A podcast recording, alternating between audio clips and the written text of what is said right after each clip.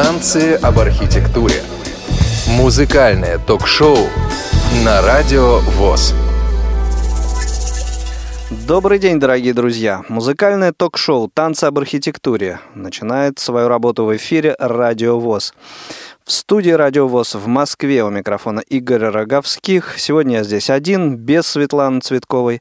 А вот из Санкт-Петербурга по скайпу на своем месте Владимир Николаев. Володь, привет! Добрый день! А зима будет большая, вот гляди-ка за рекой. Осень тихо умирает, машет желтою рукой. Плачут и мокрые осины, плачет и дедушка Арбат, плачет и синяя Россия, превратившись в листопад, и сугробы сокрушая, солнце брызнет по весне. А зима будет большая, только сумерки да снег. Мне кажется, что если бардовскую песню рассматривать как некое компьютерное дерево, то в корневой папке будут лежать такие папки, как поэты, поющие свои стихи под аккомпанемент гитары, композиторы, пишущие на чужие стихи, еще какие-то папочки. И будет там отдельно, на том же уровне, папка «Юрий Визбор», поскольку у Юрия Визбора нет аналогов и нет ему равных.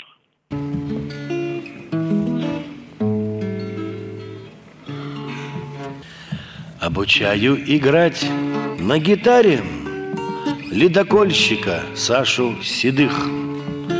Ледокол по торосу ударит, Саша крепче прихватит лады. Ученик надостался упрямый, он струну теребит от души. У него на столе телеграмма «Разлюбила, прощай, не пиши». Улыбаясь на фотокартинке, с нами дама во льдах колесит. Нью-Игарка, мадам, Лос-Дудинка, иностранный поселок Тиксим. Нью-Игарка, мадам, Лос-Дудинка, иностранный поселок Тиксим. Я гитарой не сильно владею и с ладами порой не в ладах. Обучался у местных злодеев в тополиных московских дворах. Но для Саши я бог, между прочим, без гитары ему не житьем. Странным именем Визбор Иосич он мне дарит почтенье свое. Улыбаясь на фотокартинке, с нами дама во льдах колесит. Нью-Игарка, мадам, Лос-Дудинка, иностранный поселок Тиксим.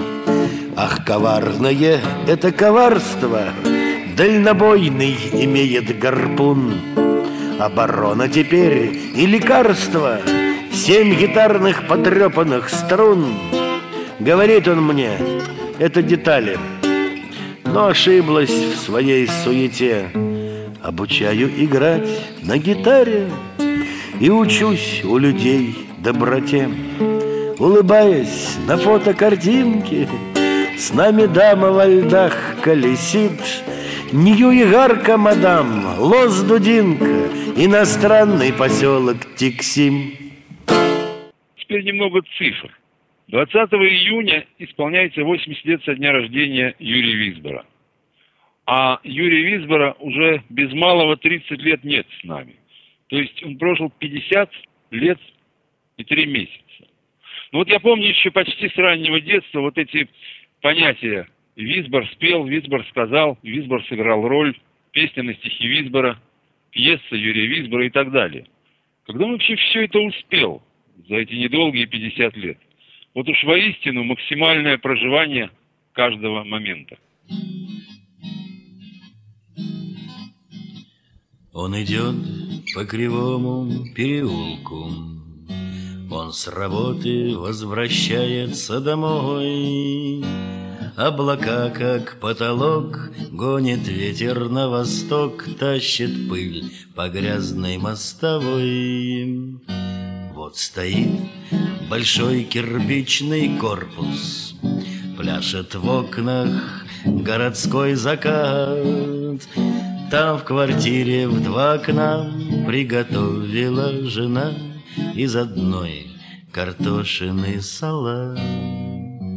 А когда погаснут в небе звезды и покажется, что жить уже не вмочь, курит он во тьме ночной над промокшей мостовой и о чем-то думает всю ночь. Он идет по кривому переулку, он с работы возвращается домой.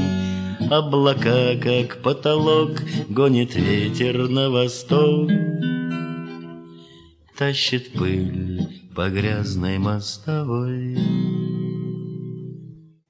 В этой передаче я могу претендовать только на какие-то беспомощные вскрикивания, потому что говорить о Юрии Визборе совершенно бесполезно. Это все равно, что танцевать об архитектуре.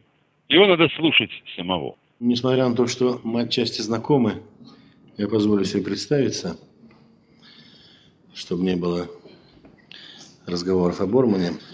Значит, я москвич, родился я в Москве учился, в Москве кончил школу, очень среднюю, и в Москве кончил институт педагогический. И после окончания института, как честный человек, поехал работать по распределению. Меня распределили довольно далеко, в Архангельскую область, на железную дорогу Москва-Воркута, где в небольшой железнодорожной школе я преподавал русский язык, литературу, историю, географию и физкультуру. Значит, моя педагогическая практика продолжалась 1,5 месяца. Ну, не потому, что я испугался трудностей Архангельской области, а потому что в нашем основном женском институте не было военной кафедры. И всех молодых людей, которые оканчивали наш институт, призывали в ряды советской армии, куда я, как честный человек, и попал. Я прослужил 3 года далеко на севере, вернулся в Москву и в Москве стал заниматься журналистикой. Я работал в отделе передач для молодежи. В 1961 году вместе с моим товарищем Борисом Абакумовым мы возвращались из города Нарфаминска в автобусе и на пачке «Папирос Беломорканал» нарисовали такую схему, значит, из которой явствовало, что как бы мы хорошо с Борей жили, если бы власть в редакции принадлежала бы нам с Борей. Вот из этой схемы, значит, выросла впоследствии радиостанция «Юность», известная всем за качество передач, которые я сейчас никакой ответственности не несу. В 1964 году, значит, у нас появилась возможность купить у французов машину, которая печатает гибкие пластинки. Значит, и, соответственно, появился журнал с гибкими пластинками. Дело было очень интересное, такое горение молодое кипение наблюдалось. Вот. Журнал уже был почти готов. Единственное, что не было у него названия. Назывался он на всех бумагах «Импульс». Это нас не устраивало название. Но вот нам помог писатель Лев Кассиль, случайно зашедший в редакцию. Он придумал название. Журнал стал называться «Кругозор». А Лев Кассиль получил гонорар в виде рюмки очень хорошего редакционного коньяка. Вот в первом номере журнала «Кругозор» я опубликовал, значит, пластинку, такой новый жанр, как мы считали, который мы назвали «Песня-репортаж», где, значит, в песне песня, как явление, ну, какого-никакого, но искусства, была соединена, значит, с настоящими живыми голосами реально живущих людей. В редакции «Бласинга» всем это нравилось, но мы не знали, значит, каким образом на эту новацию нашу прореагируют наши слушатели и читатели. Вышел в продажу первый номер журнала «Кругозор». Значит, он разошелся очень быстро, в полчаса в Москве. Мы с трепетом ждали каких-то известий. Наконец, через 2 дня пришел телекс из Владивостока, вот, в котором было сказано о том, что в Владивостоке ограблен киоск в «Союз печати» и изъято оттуда 200 номеров журнала. Вот, так что я понял, что я на верном пути, и почти в каждом, значит, номере публиковал свои песни. Я проработал в этом журнале около 7 лет. Замечательное было время, но потом, как это часто бывает с замечательными различными моментами, значит, журнал постепенно скис, из него ушло много людей, в том числе ушел и я. Сейчас я работаю в творческом объединении «Экран», на центральном телевидении занимаюсь документальным кино. Это моя основная работа.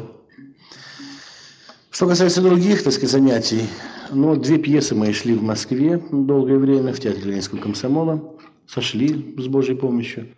Значит, написала книжку рассказов, снимался в кино, сочиняю песни. Это занятие в свободное от основной работы время. Вот. Что касается, значит, съемок в кино актерских, я должен сказать, что я никогда не мечтал, не стремился и никогда не учился этому. Вот. Всю жизнь я держал себя за крупного русского поэта. Ну, вот. А насчет актерства не совершал никаких замахов абсолютно. Единственная роль, которую я сыграл, значит, был, как актер, до всяких событий была, значит, роль шпиона, значит, во время службы в рядах Советской армии. В такой пьесе, по-моему, которую начальство вычитало из брошюры «Лопата. Друг солдата». Там в таких брошюрах, в конце их, очень любят печатать такие назидательные, с несложным сюжетом произведения. «Стой, руки вверх» или еще что-нибудь.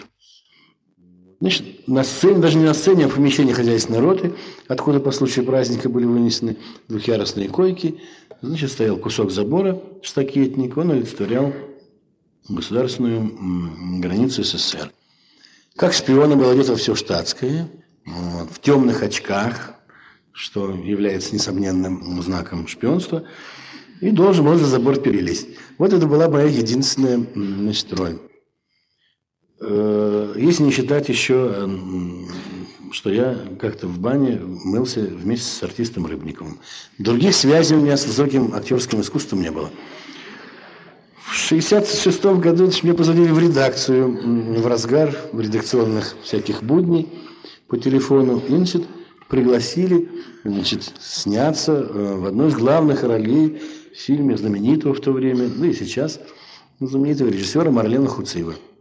Я приехал на Мосфильм с единственной целью выяснить, кто меня, значит, разыграл, потому что я никак не мог соотнести высокий мир искусства со своей скромной персоной. Ну, я приехал, вдруг стоит свет, ходят киношники. Ну, я тоже сделал вид, что я абсолютно не удивлен. Ну, что мне оставалось делать? Я приехал практически по розыгрышу. Вот Марлен, значит, Мартынович был моим замечательным учителем. И снялся у него в картине «Юртский дождь». До сих пор считаю, что это одно из лучших произведений советского кинематографа того времени. Потом у меня появилась такая мысль написать книгу об актерском труде, журналистскую книгу. Но в результате врожденной лени как-то она не написалась. Но как-то я снялся, значит, в 18 картинах, беря отпуск на основном производстве за свой счет. Снялся в 2 хороших картинах. «Июльский дождь» и замечательная картина, малоизвестная, к сожалению, у нас. Картина прекрасного режиссера Ларисы Ефимовны Шепитько, ныне, к сожалению, покойной, которая называется «Ты и я». Картина, как мне кажется, которая, так сказать, обогнала своим киноязыком то время, в которое она была снята. Поэтому мне была довольно драматическая судьба «Вы таленты». Снялся в 2 известных картинах «Красные палатки» и в картине под названием «17 мгновений весны». Ну, что касается последнего произведения, я должен сказать, что оно было очень тяжелое в съемке. Было огромное количество материала. Мы, актеры, которые снимались в этой картине, иногда даже теряли ощущение свежести из-за огромного количества материала. Иногда нам казалось, что мы снимаемся в каком-то несусветном дешевом боевике. Ну, как-то сложилась картина. После первого раза, когда она показана была по телевидению, мы получили отзыв, совершенно неожиданно получили отзыв из учреждения, с которого совершенно не ожидали никакой отзыв получить, из Министерства внутренних дел. Вот, значит, нам сообщили, что во время показа картины в стране значительно сократилось число различных безобразий, дорожно-транспортных происшествий, неприятностей, связанных с распитием винно-водочных изделий. Вот. Так народ смотрел в ящик. Приятно. Прокатывалась эта картина, надо сказать, за рубежом, в странах Восточной Европы, в Западной Европе. Но вот следствием проката этой картины в ФРГ была открытка, полученная Олегом Табаковым, который играл роль Шелленберга. К Рождеству он получил открытку из Германии Западной, где было написано, что «Дорогой Герр Табаков, мы вам благодарны за то, что вы с такой любовью исполнили роль нашего незабвенного дяди Вальтера. Семья Шелленбергов». Ну, Олег сначала гордился этой открыткой, потом куда-то ее спрятал.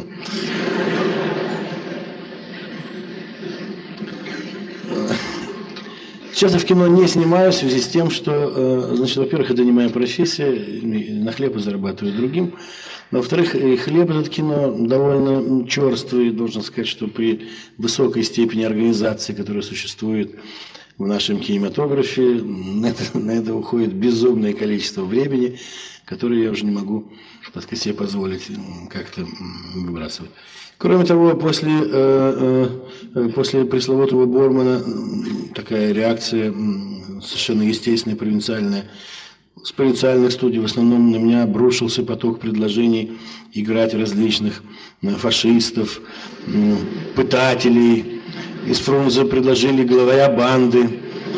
Вот. Я никак не мог соотнести себя с перечисленными товарищами и, значит, отказывался. Значит, что... Это, значит, относительно кино. Что касается песен, должен сказать, что песни сочиняю давно. Сочиняю я их сам, в части слов, в части музыки. Хотя музыкальное образование мне получить в годы войны не удалось. В чем вы легко и быстро убедитесь. Вот. Иногда в части музыки я кооперируюсь с замечательным другом своим, человеком высокоталантливым, Сергеем Никитиным, композитором, по профессии физиком. Вот. Иногда я сотрудничаю с профессиональными композиторами. Среди них тоже встречаются способные ребята, и иногда получаются песни. Ну, начнем по порядку. В начале своей творческой деятельности Юрий Визбор приложил очень большие усилия к популяризации жанра.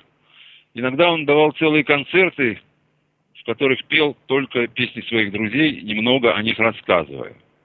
И много записей он сделал на радио. Вот запись 1960 года.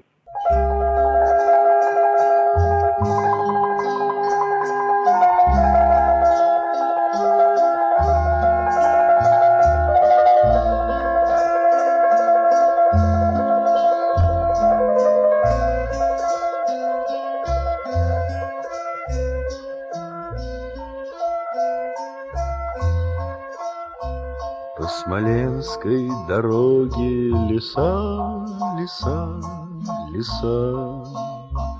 По Смоленской дороге столбы, столбы, столбы. Над дорогой Смоленскою, как твои глаза, две холодных звезды голубых моих судьбы. Над дорогой Смоленскою, как твои глаза, две холодных звезды голубых моих судьбы. По Смоленской дороге метель, метель в лицо. Все нас из дому гонят дела, дела, дела. Понадежнее было бы рук твоих кольцо. Покороче, наверное, дорога мне была.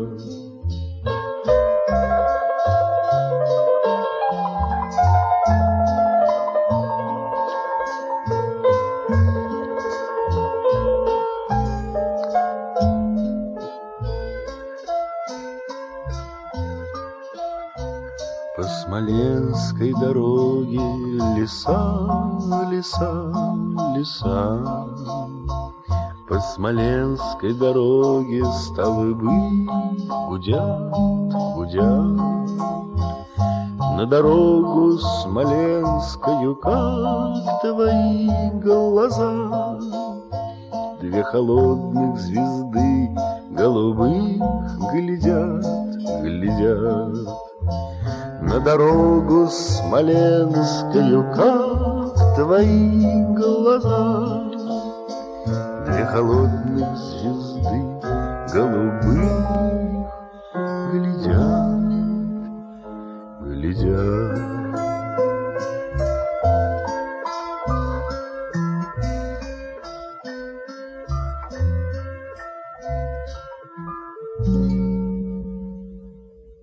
Невозможно себе допустить, чтобы в этой передаче не прозвучал голос Ады Якушевой. Я могу много говорить по этому поводу, но думаю, давайте мы поступим по-другому. Вот не поленитесь, зайдите на YouTube, наберите Визбор Якушева больше, чем любовь, и разговоры будут излишни. И вообще, давайте больше читать книги Ариадны Адамовны, слушать песни этой великой женщины, учиться у нее любить, если этому вообще возможно научиться.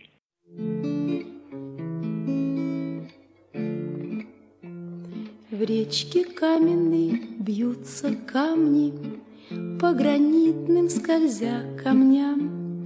Древними каменными глазами смотрят горы на меня.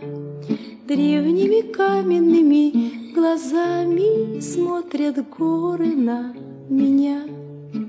Смотрят горы сквозь серый вереск, заклиная наперебой. Я каменею, почти поверив в их могущество над тобой. Я каменею, почти поверив в их могущество над тобой. Я немею, поверив словно в риск на каменном краю и в ледяную немногословность, так похожую на твою. И в ледяную немногословность, так похожую на твою. И с протянутыми руками в этой каменной стране я бы навек обратилась в камень, чтобы ты поклонялся мне. Я бы навек обратилась в камень, чтобы ты поклонялся мне. Из этой песни ясно, какое значение в жизни Юрия Визбора имели горы. Все знают, что Юрий Визбор не озвучивал роль Бормана в 17 мгновениях весны, а не озвучивал он ее потому, что когда дело подошло к озвучке, друзья позвали его в горы, и он, плюнув на все контракты, уехал в горы. И еще одно подтверждение значению роли гор в жизни Визбора будет, наверное, один из поздних репортажей для журнала «Кругозор». Место действия – Центральный Памир, ледник Бивачный.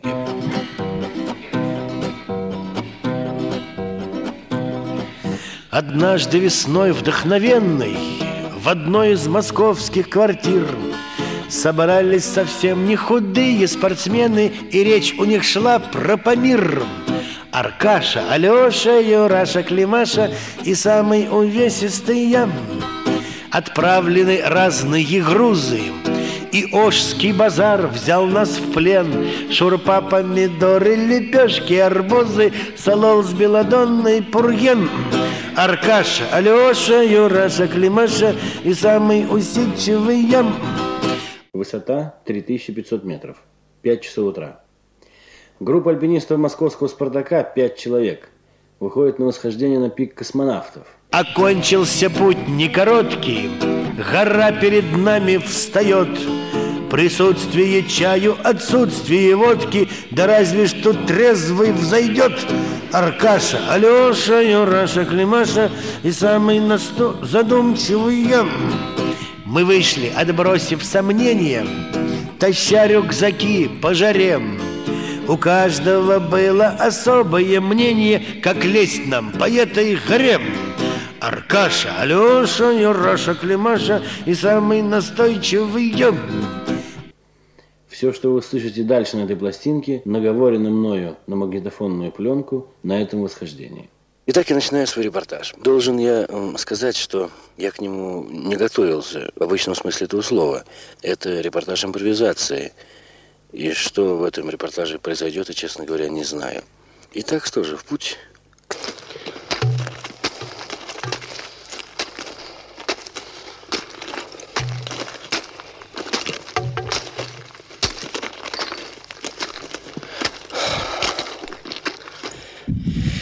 Так, ну, значит, о событиях, которые прошли за...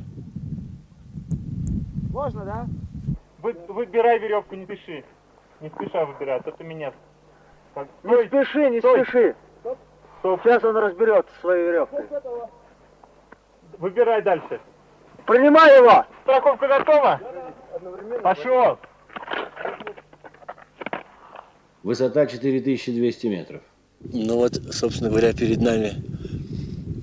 Довольно интересная стена, да, метров 40. Довольно ответственная стена, которую нам сейчас, значит, придется преодолеть. Юра! Как там дела?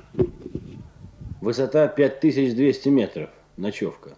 Представьте себе, если асфальтовую улицу шириной, ну, вот улицу Горького, перевернуть и поставить под отрицательным уклоном, и на нее нужно лезть. Ну, мы, значит... Посоветовались, решили на нее не лезть, а обойти слева. Что мы и сделали. Перевернутая улица Герцена. Перевернутая улица Герцена. Развернулись дебаты, здесь ли ночевать, может пойти вперед. Как вдруг это оказалось, что камни опасное место. Причем камни летели так, что ближайший пролетел примерно метрах в 3 от дискуссирующей группы. Таким образом, вся дискуссия была закончена. Аркадий, выпей томатного сока. Ох ты, ты посолил? Ага. Вот. И сидим сейчас довольно в приличном месте. Когда мы поднимались на эту гору, то я, значит, думал, что мне самому удастся закончить репортаж. Но, значит, я действительно чувствую очень плохо, и большая высота сказывается по миру, это, товарищи. А группа не согласна, между прочим. Юрий Иосифович великолепно преодолел все трудности, в том числе стенки. Вот, поэтому, значит, я останусь здесь, потому что я чувствую себя довольно скверно. Вот. Мою работу будет продолжать, значит, руководитель восхождения Юра Пискулов. Вот. И все, в общем, так сказать, ребята будут ему помогать. Высота 5200 метров. Утро следующего дня. За эту ночь и за вечер произошли ряд событий. Вчерашний вечер мы привели, кстати говоря, довольно весело. Но как только мы стали укладываться спать, как вдруг слева и сверху раздался крик, в котором было и человеческое, и нечеловеческое. Я, честно говоря, сам... довольно большим подозрением отношусь ко всяким сенсациям. Вот. Но сегодняшнюю ночь трижды кричал «Снежный человек». Это я могу сказать точно, потому что просто больше некому здесь кричать. Это высота седловины Эльбруса, здесь никто вообще не живет, здесь жизни нет. Я понимаю, возможно, вы улыбаетесь, потому что, сидя у проигрывателя или у приемника, какие-то мои слова об этом кажутся смешными. Но если бы очутились здесь, на высоте 5200 метров, на скальном, очень крутом гребне, в этом мире полнейшего безмолвия и холоднейших снегов, может быть, мои слова не показались бы вам здесь странными. Ну вот, собственно говоря, и все. Ребята ушли сейчас на вершину. И Юра Пискулов, руководитель восхождения, который должен был взять магнитофон на вершину, он тоже себя для этого недостаточно хорошо чувствовал, и поэтому магнитофон не взял. Высота 5200 метров. Группа спустилась с вершины. Коля, как дела? Привет тебя, утро, денница! Как дела, Коля? Прекрасно, ребят. Очень сложный маршрут. Да? Лед сплошной в куларе, очень сильный лед. Сань, ни в одну стену не забьешь крюка. Рухлит все. Пластинками такими отваливается. И прямо на тебя. Вот так, на грудь. Ну, наконец-то эти камни не будут на нас валиться. Юрий Васильевич страшно рад, вероятно, что не взял с собой магнитофон. Потому что в одном месте ему пришлось преодолевать ледовый кулуар. 40 метров. Гладкими, зализанными стенами. Он методично рубил ступени, ставил на них ноги. Эти льдышки летели на его товарищей, которые сидели внизу и страшно ругались и проклинали, почем свет зря. Очень-очень ему трудно приходилось в этом месте. Очень трудно. Все, что сказал Коля Родимов, сущая правда. И меньше всего мне хотелось бы в этот момент иметь с собой магнитофон. Хорошо, когда есть хорошие друзья, которые помогают тебе в трудную минуту. Это альпинизм. Во всяком случае, товарищи слушатели, я вам могу единственное сказать. На большие высоты трудящиеся разных стран заносили кинокамеры, фотокамеры, портреты любимых женщин, вещи, которые нужно рекламировать, зубные порошки, пасты. Но ни один человек не заносил на такую высоту столько, казалось бы, бесполезную вещь, как магнитофон. Один уронил общий спальник, он в пропасть летел, как топор. Другой молотком зашарашил по пальцу, но всех вместе радует спорт. Аркашу, Алешу, Юрашу, Хлемашу и даже, представьте, меня. И были, сказать откровенно, помянуты в трудных местах и белые горы, и дикие стены, и общество наше. Спартак, Аркаши, Алеши, Юраши, Климаши и самым воспитанным мной. С горы мы пришли с синяками, тут жены нам радио шлют. С такими, как вы, говорят, долбаками, пускай уж другие живут. С Аркашей, Алешей, Юрашей, Климашей и самым порядочным многим. Мы приняли это как вызов, решили, что всем нам пора остаться под видом советских киргизов и лазить всю жизнь по горам. Мы спустились с вершины. Ребята вскоре вышли на пик коммунизма и покорили его. Мы редко встречаемся, у каждого дела, семьи, но наши встречи радостные, как встречи братьев. Танцы об архитектуре. Музыкальное ток-шоу на Радио ВОС. Это музыкальное ток-шоу «Танцы об архитектуре» продолжается в эфире Радио ВОС. Сегодня вспоминаем Юрия Визбора. Что же касается способных ребят из числа профессиональных композиторов, то одним из них был ни много ни мало Павел Кузьмич Аедоницкий, написавший несколько песен на стихи Визбора. Хочу предложить одну вам замечательную песню «Три звезды» в исполнении Льва Лещенко. Но сначала слово крупному русскому поэту. Ах, знаете вы тот аэропорт, где толпы пассажиров многотонны, где самолеты кружатся толпой над полосой горячего бетона. Не брит, не совершенен, но красив. Я слушал там, как приглашение к старту, имеются свободные такси в Алупку, в Феодосию и в Ялту. Увы, но я там был случайный гость. Не для меня маршруты эти были. Меня ждала страна сплошных снегов, великие арктические мили. И там, где ветер айсберги носил, я говорил, не вешать нос, ребята, имеются свободные такси в Алупку, в Феодосию и в Ялту. Вот так живу за 3-9 земель, курю табак на баке покидбота, язычник, поклоняюсь я зиме, помноженной на тяжкую работу. Когда-нибудь и я паду без сил на той земле, что праздностью объята. Имеются свободные такси в Алупку, в Феодосию и в Ялту.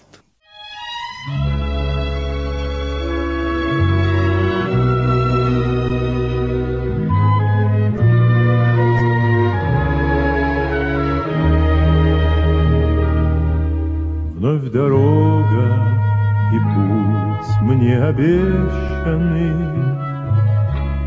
самолет намотает на винт, и разлука упрямая женщина вновь назначит проверку любви. Пусть новые дни стоят у порога, пусть надежды сбываются вновь, пусть новою будет наша дорога, пусть будет старой наша любовь. Три звезды мне даны, сердцу сказаны, и без каждой на небе изъян. А в судьбе моей звезды те названы, дело жизни, любовь и друзья. Пусть новые дни стоят у порога, пусть надежды сбываются вновь,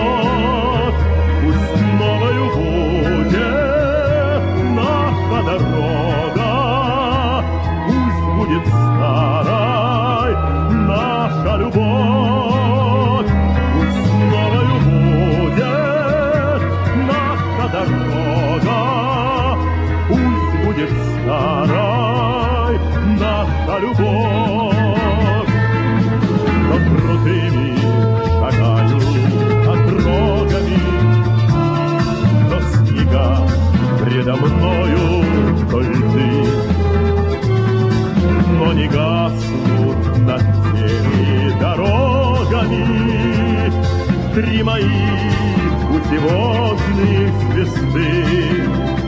Пусть новые дни стоят у порога, пусть надежды сбываются вновь, пусть новою будет наша дорога, пусть будет старой наша любовь.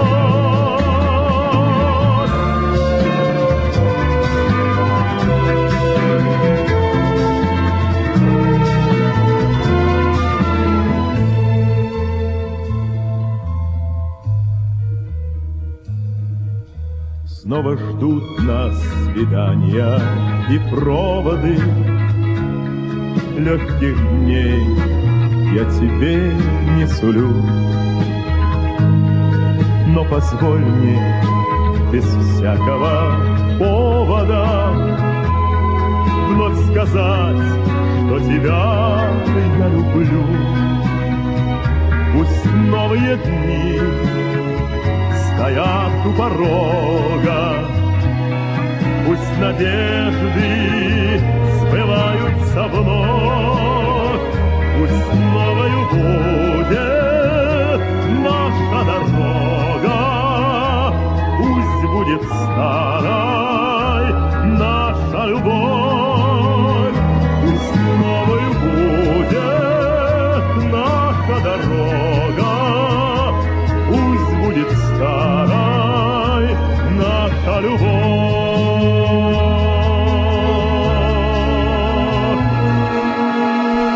Наша любовь.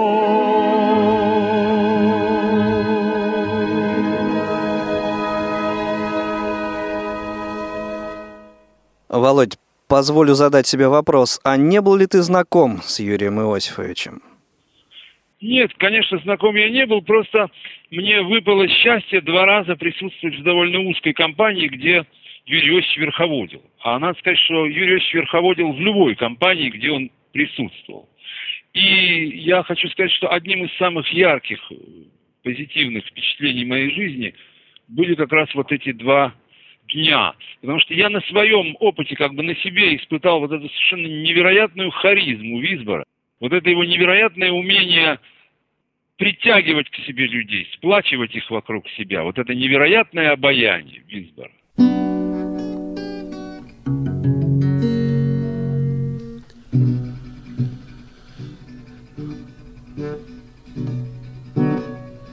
Ах, какая пропажа, пропала зима, но не гнаться ж за нею на север. Умирают снега, воды сходят с ума, и апрель свои песни посеял.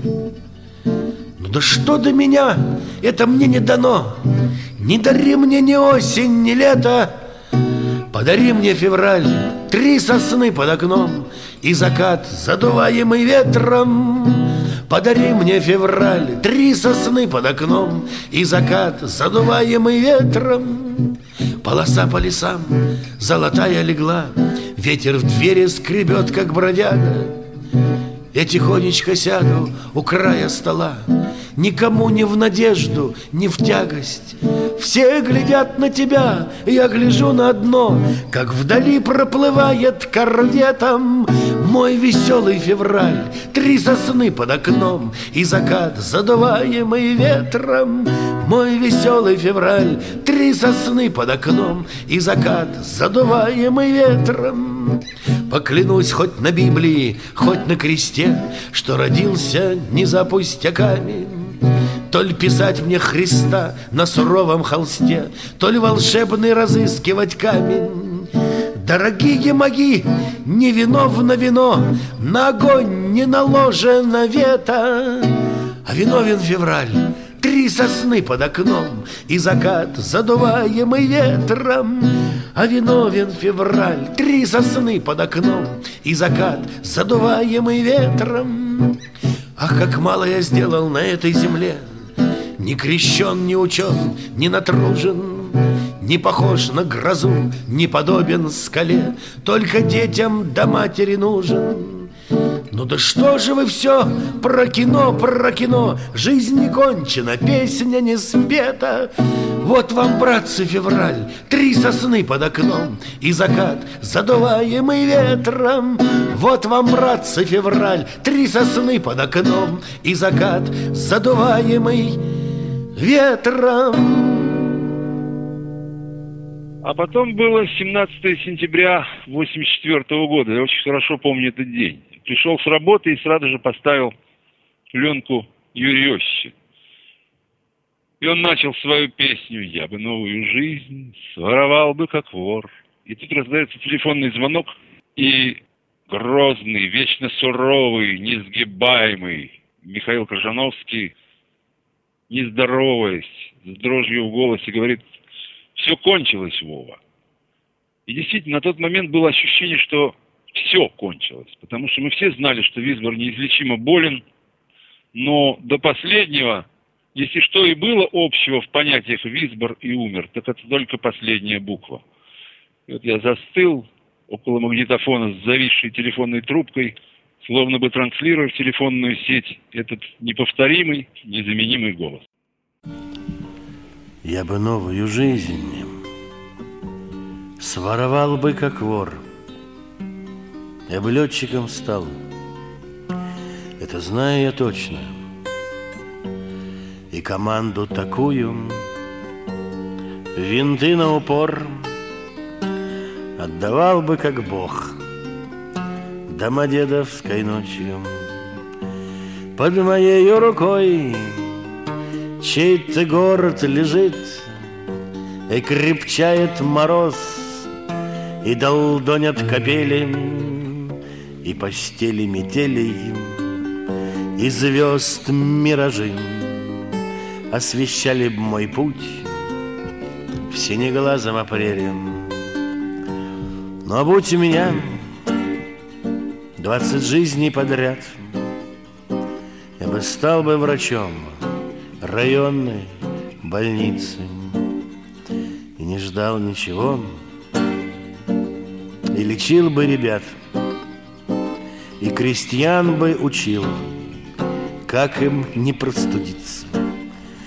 Под моей рукой чьи-то жизни лежат, я им новая мать, я их снова рожаю, и в затылок мне дышит старик Гиппократ. И меня в отпуска все село провожает. Но будь у меня 100 веков впереди, вы песни забыл, я бы стал астрономом и прогнал бы друзей. Просыпался б один, навсегда отрешась от успеха земного.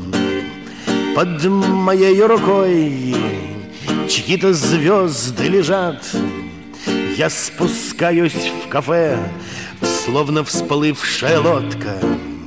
Здесь по-прежнему жизнь, тороплюсь я назад и по небу иду капитанской походкой. Но ведь я пошутил, я спускаюсь с небес, перед утром курю, как солдат перед боем, свой единственный век отдаю я тебе. Все, что будет со мной, это будет с тобою. Под моей рукой твои плечи лежат, и проходит сквозь нас дня и ночи граница, и у сына в руке старый мишка зажат, как усталый король, обнимающий принца. Так сложилось в моей жизни, что одно из самых печальных впечатлений в моей жизни тоже связано с Юрием Иосифовичем Визбором. Летом 1987 года я встретился в Москве со Светой Быковой, своим давним дорогим другом, и у нас было что-то часа 3 в распоряжении, и мы решили съездить на Новокунцевское кладбище. Ну, мы думали, с легкостью найдем там могилу Визбора, но не тут-то было. Ходили, ничего не нашли, обратились в контору. В конторе нам сказали, что Визбор похоронен рядом с артистом Мартинсоном. Тут Света очень удивилась, потому что мы уже не раз проходили мимо могилы Мартинсона. Ну и когда мы туда подошли, мы поняли все.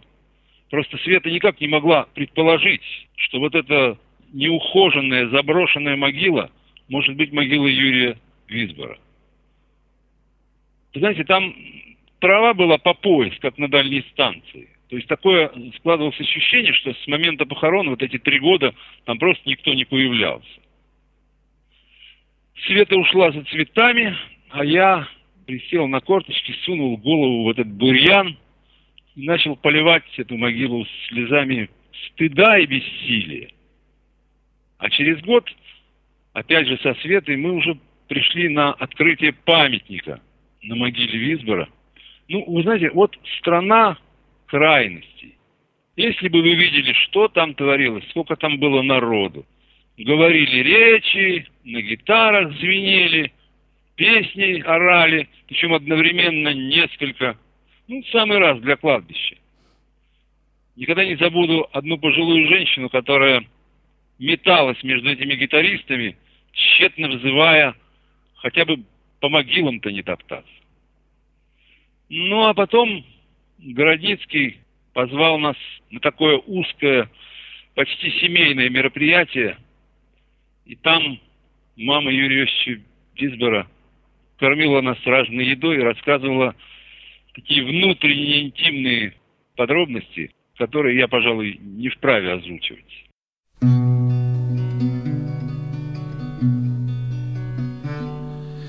Нас исполняет музыка по лицам, нас исполняют судьбы как по нотам, записанным в нестойкие страницы, каким-то все напутавшим фаготом. В тех нотах есть живущие фигуры и те, кто попрощались, улетая.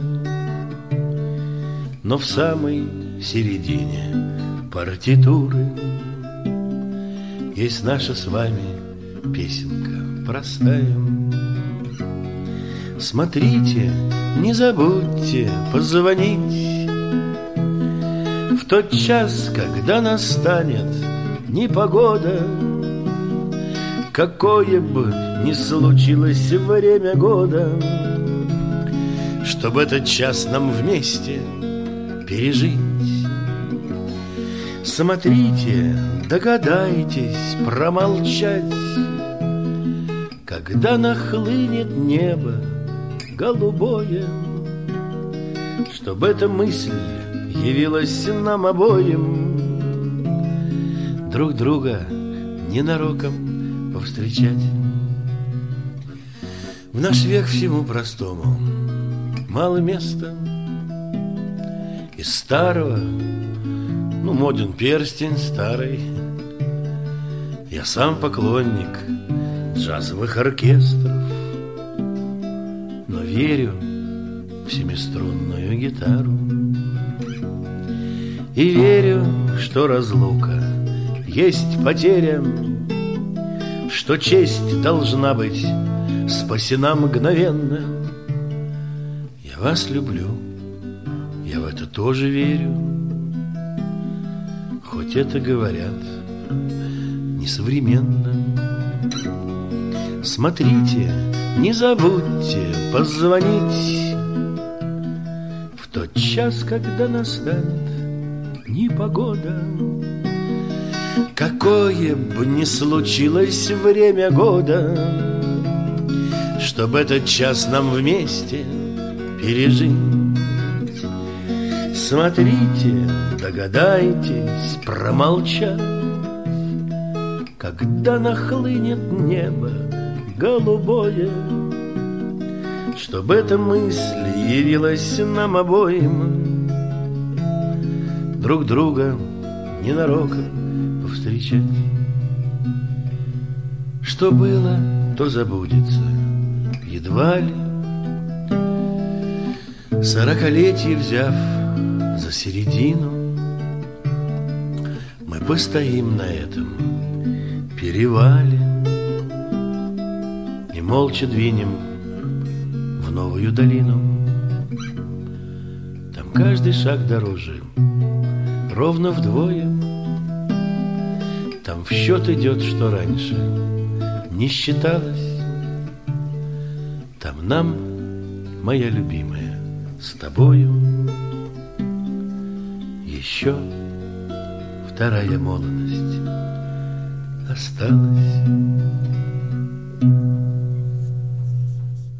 Это музыкальное ток-шоу «Танцы об архитектуре» в эфире Радио ВОС. Таким вот традиционно незаметным образом подошло к своему финалу. Сегодня вспоминали Юрия Иосифовича Визбора. И на финал, Володя, если я не ошибаюсь, у нас заготовлен трек в исполнении Варвары Визбор, то есть это, получается, уже внучка Юрия Визбора. Да, и в заключение мне хотелось бы сказать, товарищи, граждане, господа, обращайтесь чаще и больше к творчеству Юрия Визбора в любую погоду и при любом настроении. Юрий всегда поможет и поддержит. А зима будет большая, вот взгляни-ка за рекой. Тихо осень умирает, машет желтою рукой. Плачут мокрые осины, плачут плачет дедушка Арбат. Плачет синяя Россия, превратившись в снегопад. И сугробы сокрушая, солнце брызнет по весне. А зима будет большая,